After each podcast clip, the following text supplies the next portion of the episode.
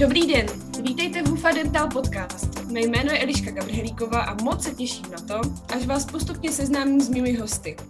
Dnes je to se mnou zakladatel JS Labu, největší zubní laboratoře v České republice, Jiří Sedláček, o kterém nic nechci prozrazovat, jelikož jeho příběh je tak zajímavý, že to povídání nechám na něm.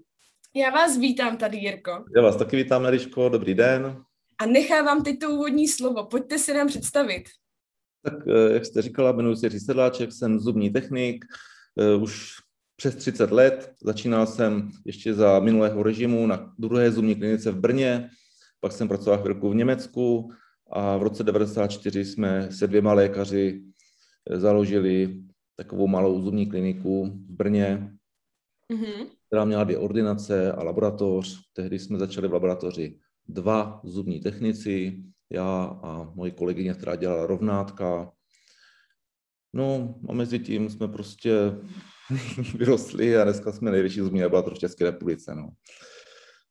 To je úplně úžasné. Jak se proměnila teda ta vaše laboratoř? Vy říkáte 30 let, to jsou neuvěřitelné zkušenosti. Eh, jak se proměnila ta vaše práce a ta technologie hlavně? No, tak za tu dobu, vlastně od toho roku 94, to je 27 let, tak eh, se to změnilo vše velmi zásadně, ale ještě asi před 15 lety, když už byly ty technologie v jiných oborech, eh, když už ty technologie měnily ty obory, tak jsem jako říkal, že v zubní laboratoři se nic neděje. Ještě kolem roku 2000-2005 jsme dělali ty zuby úplně stejně, jako jsem se to učil ve škole. A ten hlavní boom začal tak před těmi deseti lety, aspoň teda u nás, když jsme začali dělat CAD technologií. Eh, CAD technologie teda už je na světě možná 30 let. Cereky začínaly už v minulém století ale my jsme v laboratoři první skener si koupili v roce 2009 a od té doby je teda ta práce v laboratoři úplně rozdílná oproti těm našim začátkům, zásadně. Chtěl jsem říct, že vlastně, když jsme, když jsme začínali v roce 1994, tak, tak já jsem vlastně celý můj profesní život se snažím používat moderní technologie. Celý můj, vlastně od toho roku 1994, kdy jsme začínali, tak jsme dělali jenom metalokeramiku. Já jsem totiž v Německu tehdy viděl, že Eh, fixní náhrady v Německu se dělají jenom z metalokeramiky, kdežto v Česku tehdy eh, se dělalo především C plus B, fazetovaný práce. A já vlastně celý svůj profesní život bojuju, nebo ne bojuju, to je blbě řečený, ale snažím se přesvědčit ty naše spolupracující lékaře, aby dělali modernější a kvalitnější materiály a postupy. V tom roce 1994 jsem lékaře přesvědčoval, ať dělají metalokeramiku, ať nedělají C plus B, nebo ať nedělají fazetovaný práce kompozitem. Eh, tehdy jejich eh, nejčastější námitka byla, že ta metalokramika je tvrdá, že to vlastně ničí protiskus. Takže my jsme vlastně byli tedy jediná laboratoř, která dělala jenom metalokeramiku v, tom, v těch 90. letech. Mm-hmm. Ostatní dělali všechno. Dělali právě ty fazetované práce a abyste, aby, abych vám vysvětlil, co to je fazetovaná práce, tak je to vlastně kovová korunka, která má ze přední strany plošku, na kterou se dává plast nebo kompozit. A jinak je ta korunka celá kovová. Mm-hmm. Buď to bylo zlatý, nejčastěji chronkobaltový, no a tyto práce se dělají pořád ještě v Česku. Už teda ne tolik, ale pořád se ještě dělají. A my jsme už v tom roce 94 tyto práce nedělali, nechtěli jsme je dělat a já jsem vlastně do toho přesvědčoval, že, že to není čí protiskus, že to je standardní běžná práce a byl to takový jako dlouhý boj, ale podařilo se to. No a potom vlastně v tom roce 2010 jsem úplně stejně začal to přesvědčovat o tom, že, že ta správná cesta je celokeramika. Že metalokeramika mm-hmm. už je pase, že prostě celokeramika nejčastěji zirkonová, že to je ta správná cesta, protože to má plno výhod pro pacienty, pro lékaře, i pro techniky samozřejmě. Vypadá to hezky, dělá se to jednoduše, pacienti to mají rádi, protože tam není kov, prostě je to estetická pěkná práce, tak vlastně já celý svůj profesní život přesvědčuji lékaře o tom, aby dělali prostě tu práci trochu jinak a lépe a, a jsou takový jakoby propagátor těch moderních technologií. V kolem toho roku 2010 vlastně ten zirkon nikdo nechtěl dělat, nebo respektive velmi známí lékaři říkali, říkali, že to je špatný materiál, že to nebude fungovat. A my jsme byli jedni z mála, kteří na to vsadili tehdy a, a vlastně už pět, sedm let se ukazuje, že to je opravdu velmi kvalitní materiál, vyzkoušený, nejsou s ním žádný problémy a že to funguje. No a v tuto chvíli vlastně já zase přesvědčuji lékaři, že mají digitálně otiskovat. No. Vy jste říkal, že vy jste i jako ve vaší firmě takový inovátor, že docela jako tam tlačíte ty moderní technologie, přesvědčujete nejen ty doktory, ale vlastně i vaše kolegy. je tak, je to, je to jako boj, protože lidi jsou obecně nedůvěřiví, neradi, dělají něco nového, nechtějí změny a platí to obecně. E, jsou to zubní technici, já jsem už v laboratoři teďka druhý nejstarší a pořád jsou ten, kdo nejvíc tlačí jako nové věci a chce něco nového jako zkoušet a Zase na druhou stranu pozor, jako nejsou ten, kdo zkouší věci, které nejsou vyzkoušený. Ne, nejsou úplně ten inovátor nebo ten vizionář, který dělá něco mhm. první. Eh, Zirkon už taky funguje 30 let. Ketkem rozhodně nezačal před deseti lety. Zirkonová celokramika začala daleko dřív. My jsme ji mhm. začali dělat, až už to mělo smysl, až už ta cena šla dolů, až už to bylo vyzkoušený. A protože v roce 2000, 2005, 2000 se nabízely zirkonové konstrukce za nějaký 3000 korun, to vůbec nemělo smysl s tím začínat, protože by to bylo neprodejné. My jsme s tím začali dělat, my jsme to začali dělat až teprve to mělo ekonomický smysl, až přišly počítače, až prostě byly skenery, které to uměli navrhnout, exoket nebo softwary, vlastně, který uměli mhm. modelovat, tak až v tom okamžiku jsme začali tyto věci dělat. Takže neděláme věci, které jsou nevyzkoušené, začínáme dělat věci, které už někdo vyzkoušel, které víme, že fungují, ale nejsou ještě tak rozšířený a dávají smysl. Naše cesta byla vždycky taková, že jsme přijímali zubní techniky po škole, absolventy, kteří, kteří se sami vychováváme a pokud ten technik nebo ten člověk, který přijde, má, má, je ochotný, chce se něco učit, tak se ho vychováme. Takže my jsme spokojení s mladými techniky ze školy. To, že se tam učí stejně jako před 30 lety, to je asi fakt. Některé školy už mají moderní technologie, ale ten technik potřebuje si vyzkoušet všechny postupy, i ty historicky daný. Nehledě k tomu, že pro laboratoří pořád ještě dělá ty historické produkty, takže je potřeba, abyste to naučili. Uhum, uhum, Když se ještě vrátím k té technologii, tak uh, vy si říkáte, že vy jako vy nejste nějaký inovátor, ale Uh, vlastně já jsem zjistila, že vy jste vyvinul i aplikaci pro zubní laboratoře. Jak ta aplikace vypadá, co to je?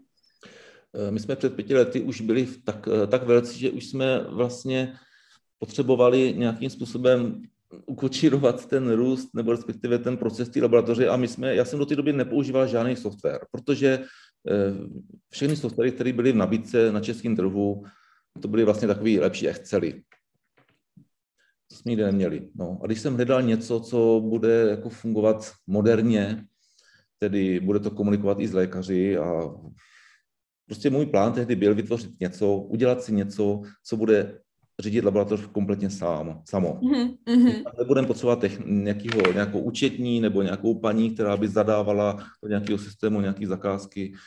A toto jsem prostě nikde nenašel, tak jsem se rozhodl, že si to, že si to vytvořím. No a bylo to velmi zajímavé. Asi po dvou týdnech jsem zjistil, že prostě není možný, aby si nějaký software sám zadával zakázky, že to prostě nejde, že opravdu někdo musí ty zakázky tam zadat, tak jsem to byl tedy trochu smutný, že, že ten můj prvotní plán, aby jsme si nechali vytvořit aplikaci, která bude fungovat úplně, úplně automaticky, že to asi není tak jednoduchý. No ale tak eh, po dvou týdnech se to jsem přišel na řešení. Mm-hmm. a vyvíjet software, který opravdu v tuto chvíli funguje tak, že, mm-hmm.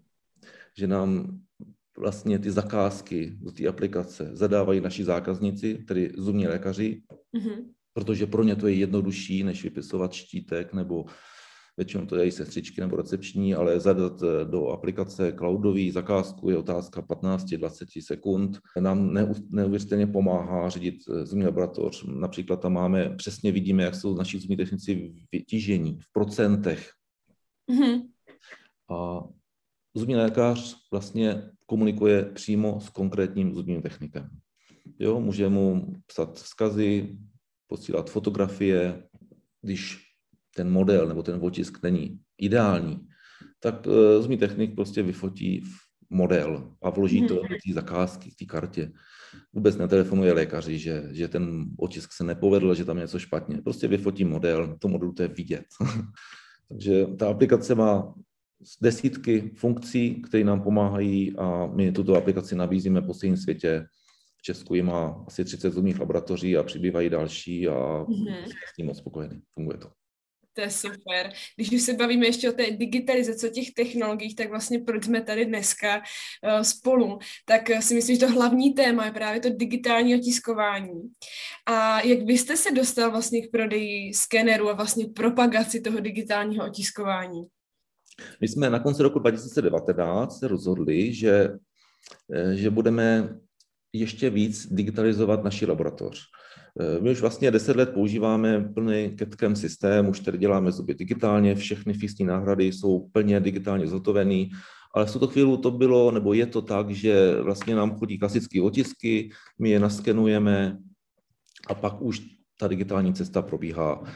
Eh, vlastně vyrobí se konstrukce a na konci toho řetězí je zubní technik, který klasicky zase fazetuje tu náhradu a dávají ten tvar a barvu a dělá tam tu, tu práci toho zubního technika ale už vlastně neděláme ty konstrukce ručně. Ta výhoda je v přesnosti, neskutečně posun v přesnosti tam nastal, když jsme to takhle začali dělat. No ale chyběl tam ten první krok a to je ten digitální otisk. Mm-hmm. Vlastně dosazujeme, dosazujeme konstrukce pod mikroskopem na model, který, když to přeženu, je zotovený nepřesně.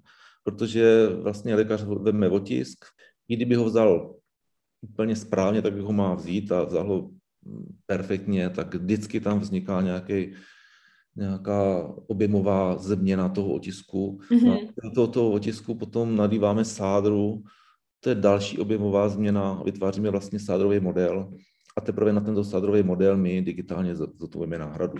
Tam vlastně chybí ten první krok a to je digitální otiskování. Ve světě mm-hmm. už je to běžný. Zase není to nic nového. Cerek technologie už funguje 30 let, zubní lékaři si skenují v ústech eh, zuby a sami si vytváří na jejich eh, ordinačním robotu fazety korunky už 30 let. A tyto technologie dlouhou dobu umožňovaly maximálně tu korunku, fazetu, něco malého. Ale před třemi lety už ten vývoj, zhruba před třemi lety, ten vývoj těch technologií šel tak, tak nahoru, že digitální otiskování už je ve světě poměrně běžná věc a už umožňuje skenovat velký práce, dokonce celou, celou čelist, udělat totální náhradu, udělat velký, velký mustek od sedmičky po sedmičku, intervalním skenerem v ústech a tato práce je přesná.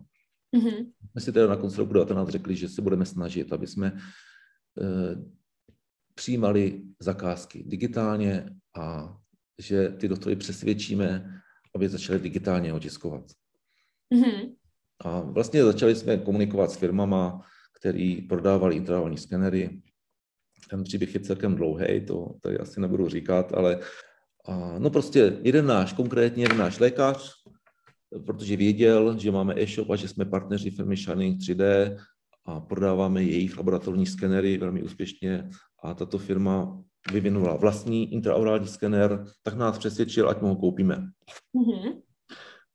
No a já říkám panu doktorovi, no my intraorální skenery ještě neprodáváme, nemáme s tím zkušenosti konkrétně a, a nechceme prodávat intraorální skenery, my jenom chceme jako propagovat digitální otiskování. A já nevím, jestli ten skener je dobrý, jestli funguje dobře nebo ne. Do toho říká, já to mám vyzkoušený, já jsem prošel všechny možné YouTube kanály a reference a tak dále. A já prostě chci, abyste mě objednali. Mm-hmm. já jsem mu teda objednal, intravolní skener přišel a my jsme vlastně z něho byli úplně nadšený, jak fungoval. Okamžitě jsme s ním začali pracovat, bylo to nic složitýho. No a prostě rozhodli jsme se, že začneme nabízet a prodávat intervalní skenery našim lékařům. To je velmi zajímavé, baví mě to, baví mě to, jak ti lékaři jsou překvapení z té jednoduchosti toho skenování. A konkrétně tento intervalní skener, tak tento intervalní skener Aurascan je fakt jako úžasný. Já jsem z něho úplně nadšený, eh, jak funguje. Jirko, já teď budu taková jako skeptická. Eh, pokud dobře vím, tak ten skener nebo vůbec ta firma je vlastně čínská, je tak? Ano, to čínská firma. A pojďme si říct na rovinu, spousta lidí má jako pořád ještě v čínských produktech jako nějakou nedůvěru, nebo jsou tam nějaké docela jako nějaké konotace takové negativní a tak setkáváte se s tím taky, co se ano. týče vašich zákazníků? Je, pořád se s tím setkáváme, mm. obecně zase, to je, to je o tom, že lidi, jsou, lidi žijou v historii, nemají rádi změny, nemají rádi nové věci a prostě když se řekne Čína, tak to většinou vyvolá, jakože to je nekvalitní. Ale Čína už je v tuto chvíli druhá největší ekonomika světa, do deseti let předběhne Ameriku. A já jsem tam byl před dvěma lety mm-hmm. neskutečně unešený z té země. Je to opravdu bohatá a moderní země. Já bych řekl, že je daleko před Evropou v mnoha věcech. Mm-hmm. Za těch 20 let neskutečně změnili. My jsme tam byli na poznávacím zájezdu, byli jsme tam asi 18 dní s paní, která se specializuje na Čínu a jezdí tam každý dva roky jako, jako průvodkyně.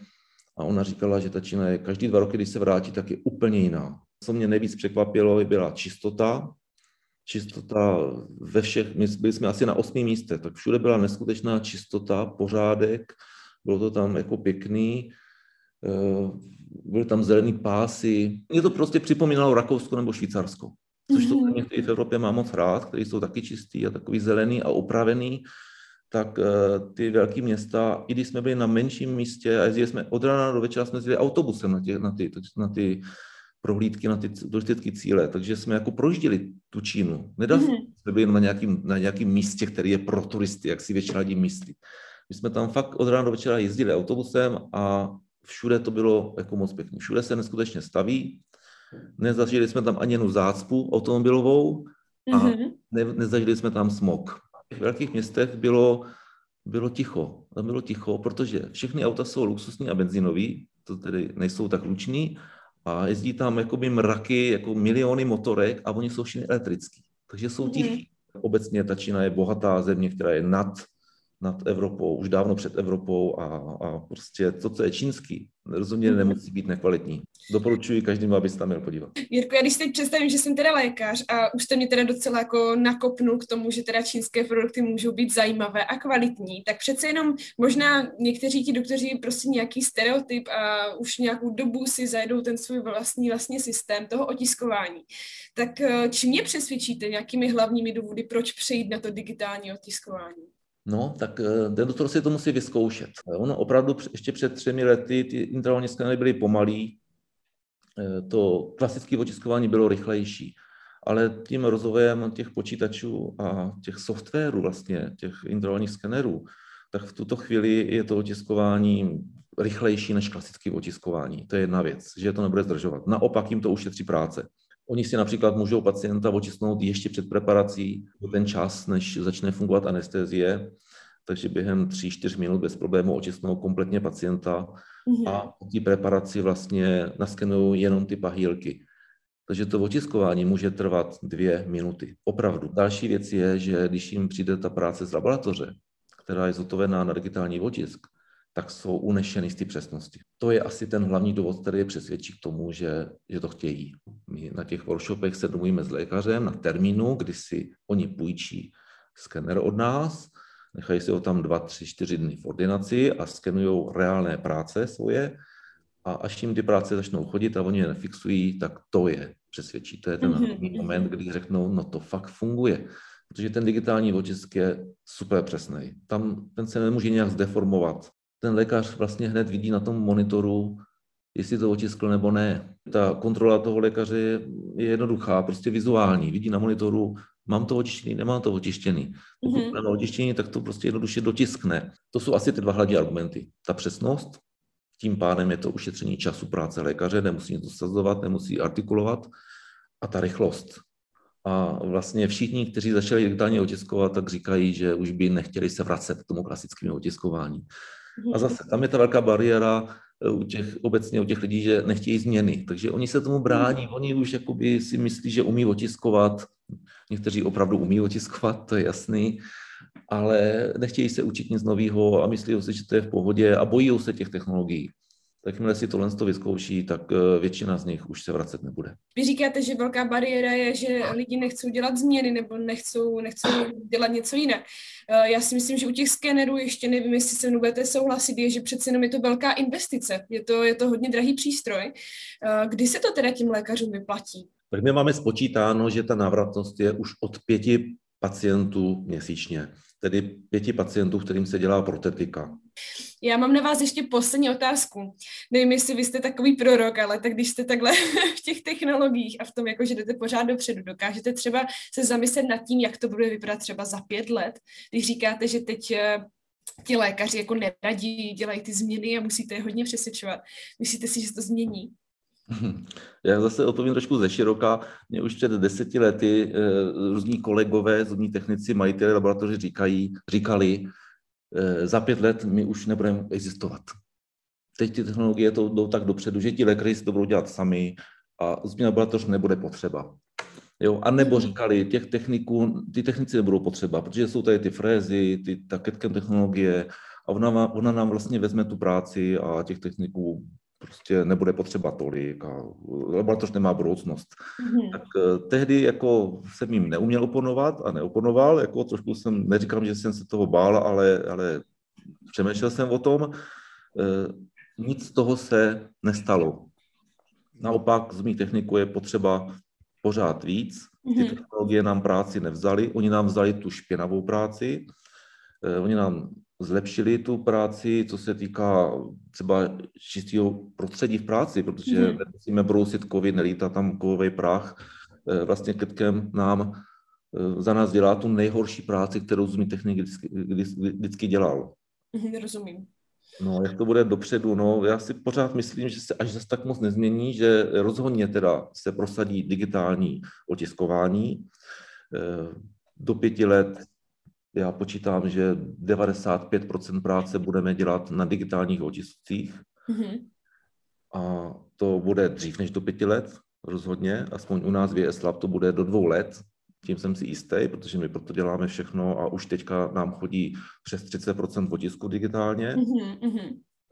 Softwary budou čím dál tím rychlejší, budou ty zuby modelovat lépe, ale nikdy se nestane to, že by i ty technologie ty zuby dělali sami respektive nikdy, neříkej nikdy, to se nemá říkat, ale jednoduchou korunku, plombu nebo něco takového technologie asi sama udělá, ale pěkný musteček, pěknou protézu, vždycky tam bude muset být ta práce toho zubního technika, který to doladí. Takže vůbec se nebojím o to, že bychom tu práci neměli. Podle mě budeme tu práci dělat přesnější, jednodušší, hezčí, rychlejší samozřejmě je, mm-hmm. Ta rychlost je důležitá, všechno se zrychluje a ten, ty servisy laboratoře by měly být takové, že by měly být schopné do dvou dnů udělat hotovou práci, což už teďka děláme. Nevím, no, myslím si, že prostě ta budoucnost je dobrá, mm-hmm. že, že nás nečeká nic špatného, naopak já jsem si životní optimista a myslím si, že prostě budeme dělat furt pořád to, co děláme a budeme to dělat kvalitněji. Jirko, já vám moc děkuji za dnešní rozhovor a moc vám přeju, ať se vám v té vaší práci a v tom nadšení pořád tak dále daří. A zase někdy i naschledanou. Já moc děkuji, Eričko, a těším se na shledanou.